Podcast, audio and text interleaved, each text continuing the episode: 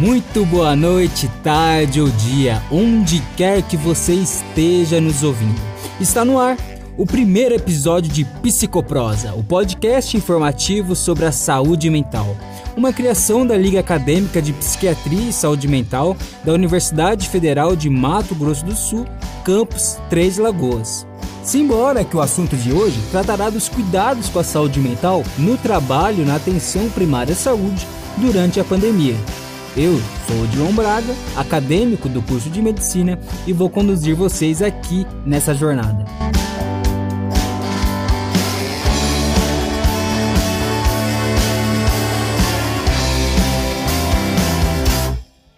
Ei você! É, você mesmo, funcionário da saúde que está ouvindo esse podcast. Me responda uma pergunta. Quantas vezes durante essa pandemia você sentiu medo, angústia, insegurança, cansaço, entre outros sentimentos incômodos? Aposto que foram muitas vezes, não é? Parece que de uns anos para cá, essas aflições têm se tornado cada vez mais presentes em nossa sociedade. Porém, essa vinda sem aviso prévio do Covid-19 agiu como catalisador desses sintomas, principalmente nos profissionais da saúde que trabalham na linha de frente. E veja que, em se tratando do mundo da atenção primária à saúde, toda uma equipe está sujeita a esses mesmos anseios, englobando funcionários da limpeza da unidade, recepcionistas, agentes comunitários de saúde, enfermeiros, médicos, entre outros. Afinal, são trabalhadores que, por estarem em contato direto com os pacientes e seus fluidos corporais, são os mais vulneráveis à infecção. Nesse sentido, além do contexto biológico e pelas amplas e duradouras mudanças que pode causar na vida diária, enfrentar o coronavírus representa um desafio de resiliência psicológica.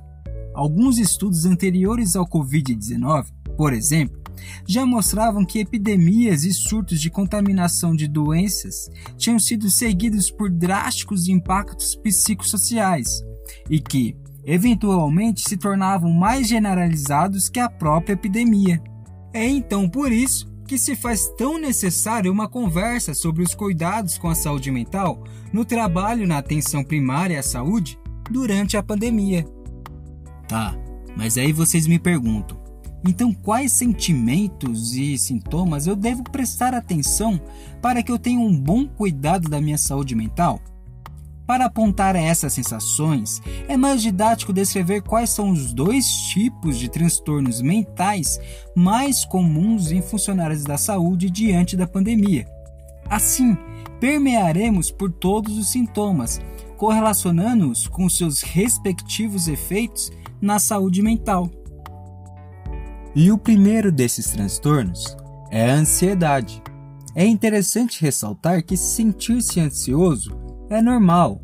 É uma emoção que ocorre diante de uma visão antecipadora e catastrófica dos eventos, anunciando que algo perigoso e ameaçador pode acontecer. Porém, a ansiedade torna-se patológica quando se torna excessiva e se prolonga além do esperado, causando grande impacto na vida de quem a sente. E os gatilhos para essa sensação, por exemplo, estão presentes no dia a dia do funcionário da saúde em meio à pandemia. Afinal, enquanto o mundo à sua volta está sendo incentivado a paralisar ou reduzir as atividades diárias, implantando o distanciamento social, ele, como profissional da saúde, vai na direção oposta. Além disso, Muitas vezes o profissional pode se sentir despreparado para realizar a intervenção clínica de pacientes infectados pelo novo coronavírus, sobre o qual pouco se sabe e para os quais não existem protocolos ou tratamentos clínicos bem estabelecidos, sem contar o medo da autointoxicação, bem como a preocupação com a possibilidade de disseminação do vírus para seus familiares e amigos. Todos esses fatores pode levar o profissional a se isolar da sua família, mudar sua rotina e estreitar sua rede de apoio social. Outro tipo de transtorno comum é a depressão. A característica comum entre os transtornos de depressão é a presença de humor triste, vazio e irritável. e alterações cognitivas e somáticas que afetam significativamente a capacidade de funcionamento do indivíduo. E o que seriam essas alterações somáticas? São as dores que o corpo sente como reflexo das melancolias e angústias não tratadas. Dentre os profissionais da saúde, o transtorno depressivo maior é o mais prevalente e alguns sintomas dele são como a insônia e hipersônia, a perda ou ganho significativo de peso sem estar fazendo alguma dieta, a diminuição do interesse e prazer em quase todas as atividades, fadiga ou perda de energia, sentimentos de inutilidade ou culpa excessiva e inapropriada. A diminuição também da capacidade para pensar e tomar decisões. E por fim, pensamentos recorrentes de morte. E infelizmente, esses últimos sintomas justificam a depressão estar associada com uma alta mortalidade, em boa parte contabilizada pelo suicídio. Além disso, é relevante alertar que, se esses sintomas perdurarem por mais de duas semanas, já podem indicar o início da patologia depressiva. E perceba que, no recente universo da saúde, esses sentimentos estão muito presentes, e um pequeno exemplo simbólico, mas que pode desencadear todas essas aflições, é a transformação do funcionário da saúde em herói. Afinal, se por um lado existe a manifestação de apoio, a propaganda enaltecendo a ação do profissional de saúde e até mesmo horários específicos para bater palma para eles, tudo isso, claro, com a intenção de encorajá-los e agradecê-los pelo empenho. Por outro lado, existe um profissional de saúde humano, com suas limitações, medos, anseios e muitas vezes até mesmo com o desejo de se afastar da linha de frente da pandemia. Porém, esse depósito da expectativa social frente aos profissionais da área da saúde pode agir como opressora. Afinal, o status de herói pressupõe alguém que não vai adoecer, alguém que não vai faltar, alguém que não vai falhar e alguém que não tem medo. Portanto, essa capa de herói custa um pouco caro, sendo muito importante tanto o profissional da saúde como a sociedade em geral saber diferenciar o que é a valorização do trabalho e o que é conferir um lugar onde o outro não tem status de humano, no qual não pode externalizar suas fragilidades e aflições. Além da ansiedade e depressão, existem outros dois distúrbios mentais muito recorrentes na carreira da área da saúde. São eles: síndrome de burnout e trauma vicariante. A síndrome de burnout, ou também chamada de síndrome do esgotamento profissional, é caracterizada pelo estado de tensão emocional e estresses crônicos provocados por condições de trabalho físicas, emocionais e psicológicas desgastantes. Geralmente é manifestada em profissões as quais o envolvimento interpessoal é intenso, como é o caso dos profissionais do âmbito da saúde. E em se tratando da pandemia de Covid-19, a qual necessitou de um aumento exponencial da demanda por saúde, os seus profissionais passaram a enfrentar longos turnos de trabalho, muitas vezes com poucos recursos e com infraestrutura precária, além da necessidade de utilizar equipamentos de proteção individual que causam desconforto físico e dificuldade para respirar. É inegável, portanto, que todos esses fatores geram um desgaste. Os sintomas típicos da síndrome de burnout são faltas no trabalho, agressividade, isolamento, mudanças bruscas de humor, dificuldades de concentração, lapsos de memória, pessimismo e a baixa autoestima. Além, é claro, de sintomas que podem culminar em episódios depressivos e de ansiedade. Além desses sintomas psíquicos, sintomas físicos nessa síndrome são bem evidentes, como cansaço, sudorese, palpitação, pressão alta, dores de cabeça, dores musculares, crises de asma, insônia e distúrbios gastrointestinais. Além da síndrome de burnout, também temos o trauma vicariante. Esse trauma, também chamado de fadiga por compaixão, é semelhante a um transtorno de estresse pós-traumático. Porém, a principal diferença é que é um trauma gerado a partir de comportamentos e emoções naturais diante do conhecimento da ocorrência de um evento traumático com alguém. Ou seja, é um estresse decorrente do ajudar ou querer ajudar uma pessoa traumatizada ou em sofrimento.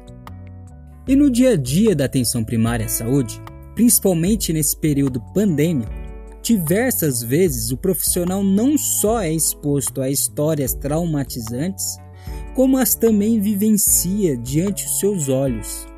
E os principais sintomas relacionados surgem após o evento traumático, como sonhos angustiantes e recorrentes, nos quais o conteúdo ou sentimento estão relacionados com o trauma.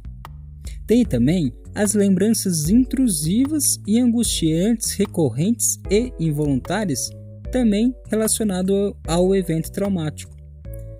Além disso, tem as reações dissociativas, por exemplo, os flashbacks, nos quais o indivíduo sente ou age como se estivesse vivendo o, o trauma novamente. E por fim, pode acontecer da pessoa querer evitar o lugar ou as ações que lembram o evento traumático. Para encerrar a nossa conversa, não poderia ir embora sem apresentar algumas intervenções que podemos inserir em nossa rotina a fim de evitar o aparecimento de todos esses transtornos, síndromes e traumas. Mas é claro, caso ache necessário ou tenha alguma dúvida, não deixe de ir ao médico, mesmo que você seja um profissional da área da saúde. E aí já começa a nossa primeira intervenção, que é o diálogo. Se permita falar de suas aflições, reconheça seus medos, diga quais são os seus limites. Conversar e ouvir o próximo é essencial para um bom acolhimento. Para isso, promova com sua equipe ou com colegas que trabalham contigo pequenos encontros pós-expediente, antes mesmo de ir embora da unidade. Reserve uma sala, por exemplo, onde possam se reunir, conversar, comer e até mesmo, por que não, propor uma atividade recreativa. Essas pequenas atitudes oferecem uma sensação de bem-estar que é essencial para a manutenção da saúde mental. Além disso, lembre-se sempre que distanciamento não é isolamento social. Não deixe de desabafar e ouvir histórias de seus familiares, Use a tecnologia disponível a seu favor. Telefone, faça web chamadas, mas não deixe de ver o sorriso de quem te faz bem. Outra intervenção bastante bem-vinda são pequenas mudanças na rotina de modo que promovam o bem-estar. Insira durante seu dia a dia pequenas atividades físicas. Vá para a unidade de atendimento com roupas esportivas na bolsa. Assim, quando o turno terminar, vista-as e caminhe um pouco. Caso more próximo ao local de trabalho, vá andando. Mas se mora distante e precisa utilizar algum meio de transporte, pare antes de chegar em casa e continue o trajeto caminhando. Veja que é muito importante que utilize roupas esportivas não só para se sentir mais confortável e evitar lesões, mas também como uma dica psicológica. Afinal, você vai passar um recado para o seu cérebro que você realmente vai fazer uma atividade física, acreditando que vai fazer uma atividade física. Essa pequena influência vai te incentivar à prática do exercício físico e, portanto, tornar a ação de preservar a saúde mental mais eficaz. Além disso, antes de dormir, crie o hábito de meditar. Caso tenha dificuldade ou nunca tenha feito, não há problema. Hoje existem diversos vídeos ou áudios na internet e aplicativos de streaming para meditação guiada. Essa pequena mudança na rotina vai te permitir aliviar o estresse e ter noites de sonos mais revigorantes. Por fim, permita-se ter um tempo para si mesmo durante o seu dia. Promova algum hobby, leia um bom livro, assista algum filme, comece pequenos projetos. Tudo isso funcionará como um prêmio após um dia de trabalho estressante, pois normalmente essa recompensa está associada à liberação de hormônios do prazer, como por exemplo a dopamina.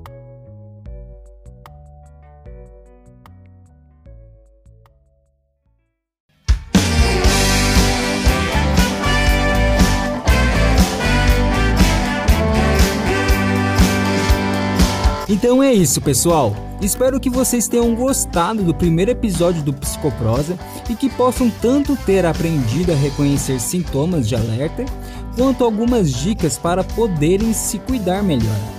Desse modo, é possível ter uma melhor manutenção da saúde mental, mesmo trabalhando na atenção primária à saúde durante a pandemia. E não se esqueça, se você perceber que tem algum desses sintomas, sempre procure ajuda, seja da família, dos colegas ou até mesmo do médico. Um forte abraço, muito obrigado e até mais!